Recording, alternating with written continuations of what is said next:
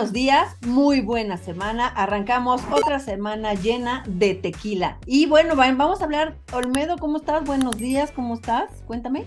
Buenos días, Ingrid Mota, buena semana, arrancando con tequila. Arrancando con un tequila, sí, porque como se están poniendo las cosas tan complicadas, mejor arrancar con un tequila. Bueno, pues vamos viendo cómo se está haciendo un desastre de todo el tema tecnológico, las Big Tech, ¿no? Que están, ya no saben ni por dónde le están pegando. Ahora Jeff Bezos y su fortuna, que dicen que está en una tragedia, listo para perder 23 mil millones de dólares, según pronósticos de analistas, porque la inflación nos está pegando tan fuerte a todos que estamos como ya previendo, bájale a la compra, bájale al regalo navideño, y esto ha tirado acciones de Amazon. ¿Cómo ves, Olmedo? Fíjate que es una de esas cosas que quizá no vimos tan a mediano o largo plazo y nos dejamos ir con el entusiasmo del crecimiento. Por ejemplo, evidentemente el crecimiento de Amazon durante los años de encierro fue la locura porque era la forma de tener todo. Pero al final del día la tecnología está conectada con todo y sí, en efecto, primero, volvimos a salir. Segundo, la economía en todo el mundo está súper golpeada. Entonces, todo el mundo va a empezar a cuidar sus recursos y eso le pega al final del día a una acción que en cadena le pega a otras, porque se habla mucho de la fortuna de Besos por ser Jeff Bezos, pero también puedes ver cómo le está pegando a otro tipo de grandes compañías con productos que tienen un alto pico de venta en fiestas, como es Apple, porque evidentemente la computadora, pero el teléfono, pero el iPad, pero el reloj se, se vuelven un gran regalo navideño. Y eso al final le pega incluso a otras que parecen no tener una venta tan estacional como Meta, Facebook, Instagram, pero que dependen también mucho de la publicidad en temporada de ventas, de, fiestas. Exacto, y bien dices, ahora ya es como muy común regalar tecnología en estas épocas y los grandes picos, por ejemplo, comentabas, este, hay ventas muy fuertes en algunas eh, temporadas. Día de las Madres, ¿no? Por ejemplo, te hablan de un buen fin o Black Friday en Estados Unidos, viene Navidad, pero si de repente, como dices tú, salimos de pandemia, ya podemos salir a la calle, pero viene la lana que se nos está cortando, entonces, ¿en qué vamos a gastar? Apple, como bien mencionas, tuvo caídas brutales en las computadoras, por ejemplo, en el iPhone 14, que ellos pensaban que iban a vender como locos cambiándole nada más la posición de la cámara, pues ¿qué crees que no?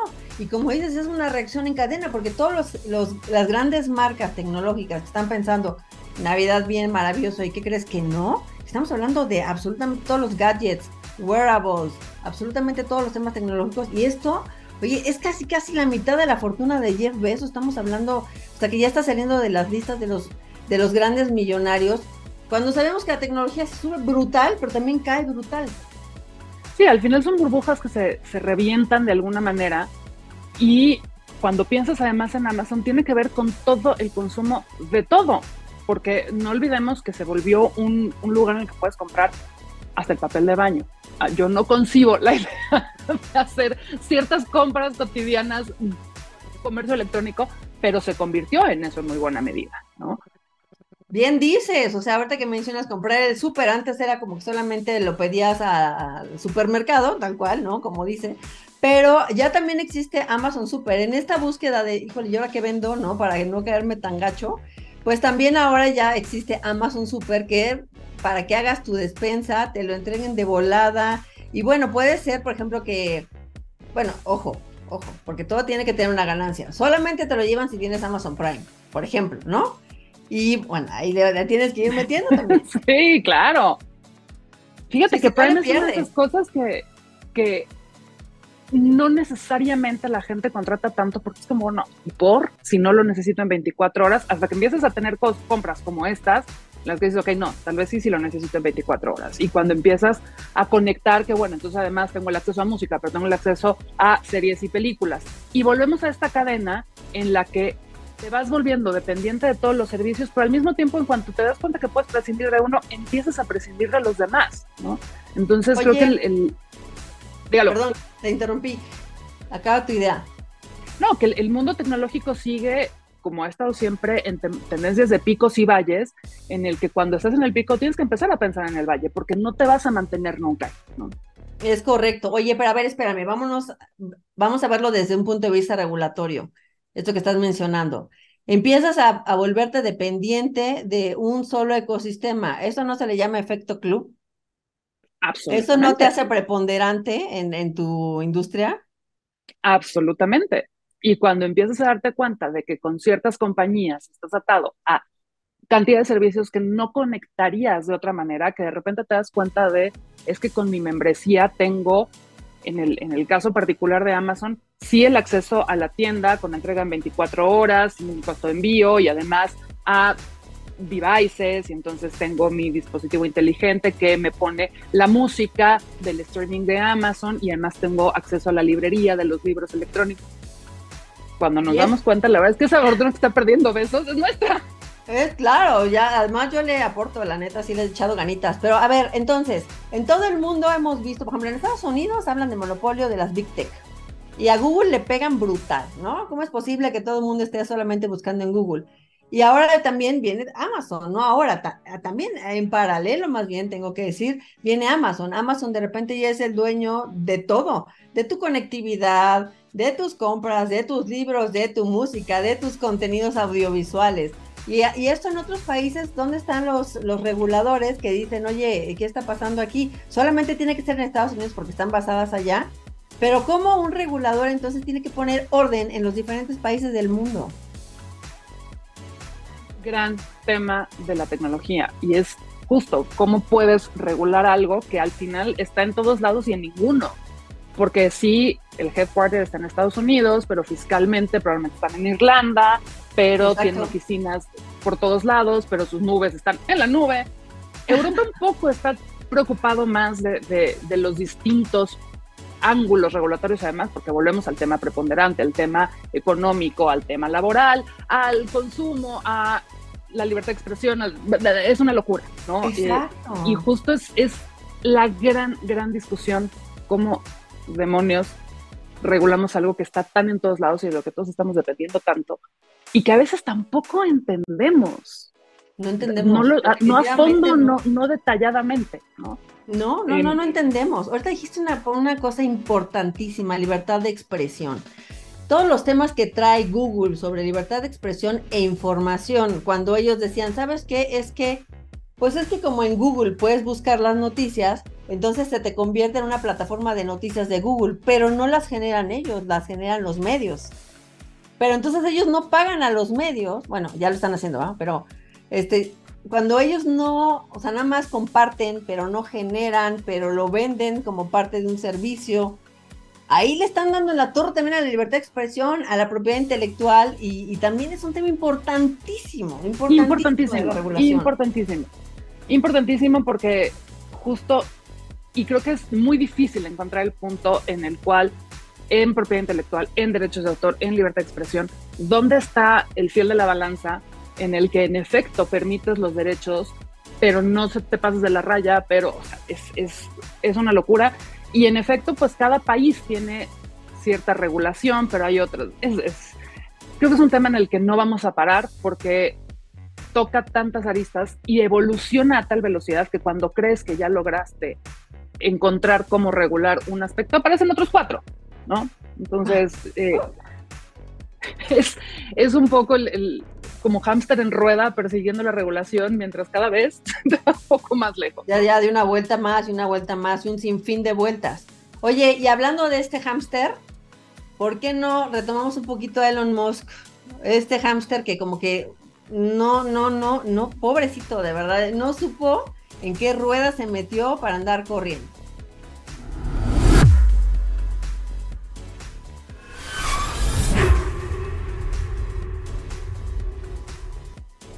y en todos los sentidos, desde la propia operación de la compañía, en el que ahora resulta que, ups, sí, es que recorté un sí necesitaba, no, espérense, tráiganlo de regreso, hasta olvidémonos ya de, algo que a mí me parece irreal, que es el, respeto a la gente, ¿no? O sea, ahí mañana les llega un mail y les aviso si tienen chamba o no.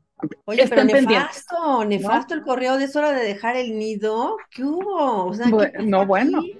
Y, el y además resulta que en infinidad de países no puedes hacer eso. No puedes. Volvemos al punto de las regulaciones por país en compañías globales. En España, el equivalente al, Ministerio del Trabajo dijo, no puedes hacer esto. Toda esta gente, tú no la puedes hacer corrido, entonces su trabajo. Que no, porque la regulación del país no lo permite. En México no sabemos cómo está, solo sabemos que no han querido declarar públicamente porque precisamente están en el proceso de definir qué va a pasar, porque tampoco en México pueden llegar y decirte, me entregas tus chivas y te vas. Hay, un, hay, hay una serie de derechos laborales que este señor tiene que respetar. Oye, despido justificado. la luna poner los claro, Despido justificado que más que sus 8 dólares por verificación dentro de, que por cierto ya está Twitter Blue en, para iOS, pero bueno, órale, va, va. Todos te vamos a pagar tu palomita, vamos a suponer. ¿Y cómo le vas a hacer con las demandas mundiales? Como bien dices, aquí en México es despido injustificado y todos se pueden ir y va a perder millones, millones a nivel mundial. Bueno, a nivel mundial. Está en crisis, perdón, vas. No, justo es eso. Es que en todo el mundo en todo el mundo. regulaciones en el resto del mundo. En todo el mundo. Bueno, y además, espérame, o sea, por lo menos pretendes que la persona que maneje la plaza pública objetiva y libre tenga tantita madre y decencia de tratar bien a sus empleados para tratar bien a sus usuarios. O sea, es que de verdad no, no mucho de él. el video. Es el tipo que dice que lo está haciendo por el bien de la civilización y está con la forma más incivilizada. Es correcto. O sea, ¿qué está pasando aquí? Adolescente inmaduro, berrinchudo, que le aventó la bardia a los papás y luego dijo, pero sí necesito que me des domingo. Sí, no, no, no, no. Fíjate que este, para la, mi columna de la lista de esta semana justo escribí este tema y ya me fui mucho a descartes y, ¿no? De que tuiteo luego existo, ¿no? Y sí también menciono esta parte de su personalidad con Asperger, que ya lo habíamos comentado, que es una persona que socialmente le cuesta, o sea, este tipo de interacción emotiva, social, le cuesta, y es una persona muy basada en la lógica. Su lógica le está indicando que tiene que salvar un negocio porque Twitter es un negocio, pero su parte emotiva no lo está sabiendo hacer. Está terrible. Y su parte lógica, ahora me voy a ir a otro paso. Su parte lógica supuestamente le mandó un mensaje a Ricardo Salinas Pliego para decirle, ayúdame a salvar la red social. ¿Cierto? No cierto. Salinas Pliego compartió este, que una, una imagen en donde Elon Musk le pide ayuda, ¿no? Pues obviamente yo creo que dijo, oye, pues yo creo que pues en México debe haber lana, pues ¿quién tiene lana? Pues este hombre, pues que me ayude, ¿no? Totalmente, se ha vuelto en verdad una locura. Sí creo que al final del día, y eso es, algo que también se tiene que considerar en el, en, el, mercado laboral y de negocios y profesional, sí tiene una serie de condiciones intelectuales brutales. Me, me, queda claro que el tipo es un genio en muchas cosas, pero también tiene un tono de cierta sociopatía en el que, y, cuando uno dice sociópata no está hablando de un criminal serial, simplemente es alguien que no tiene códigos sociales. Entonces está muy bien en su laboratorio, pero no puede dirigir lo que al final del día era una empresa con cientos de miles de personas, a los cuales el señor no, es que les quitó la palomita azul, es que los trató como si fuera una palomita. Exactamente, los trató como si fueran una triste palomita, o sea, terrible. Bueno, pues decir mundo tecnológico, estamos viendo que Jeff Bezos va para abajo. Facebook congeló con, este, contrataciones. Congela contrataciones en todo el mundo. También, bien dicen que pues cuando, cuando ves una crisis de este tipo, dices yo mejor empiezo a cuidar porque también es un, es un negocio que depende 100% de sus anunciantes. Si hay una crisis, quizá no me va a entrar tanta lana, mejor dejo de invertir y están detenidas las contrataciones a nivel mundial. Exacto. Apple dice, ¿sabes qué? Con mi nuevo sistema, este, ya voy a, voy a hacer que mis usuarios se cuiden, entonces ya no pueden llegarte este, anuncios de Facebook, entonces eso trona Facebook, pero a la vez ellos traen su propia, perdóname, su propia crisis, y esto es un caos tecnológico brutal, y así arranca la semana, entonces yo creo que después de todo lo que platicamos, pues sí vale la pena echarse un tequila, ¿no? Un tequila. Se va a poner divertida la semana. Así es. Bueno, pues los dejamos por hoy. Este, nos vemos mañana. Un beso. Que sea una semana muy bendecida. Un beso. Buena semana.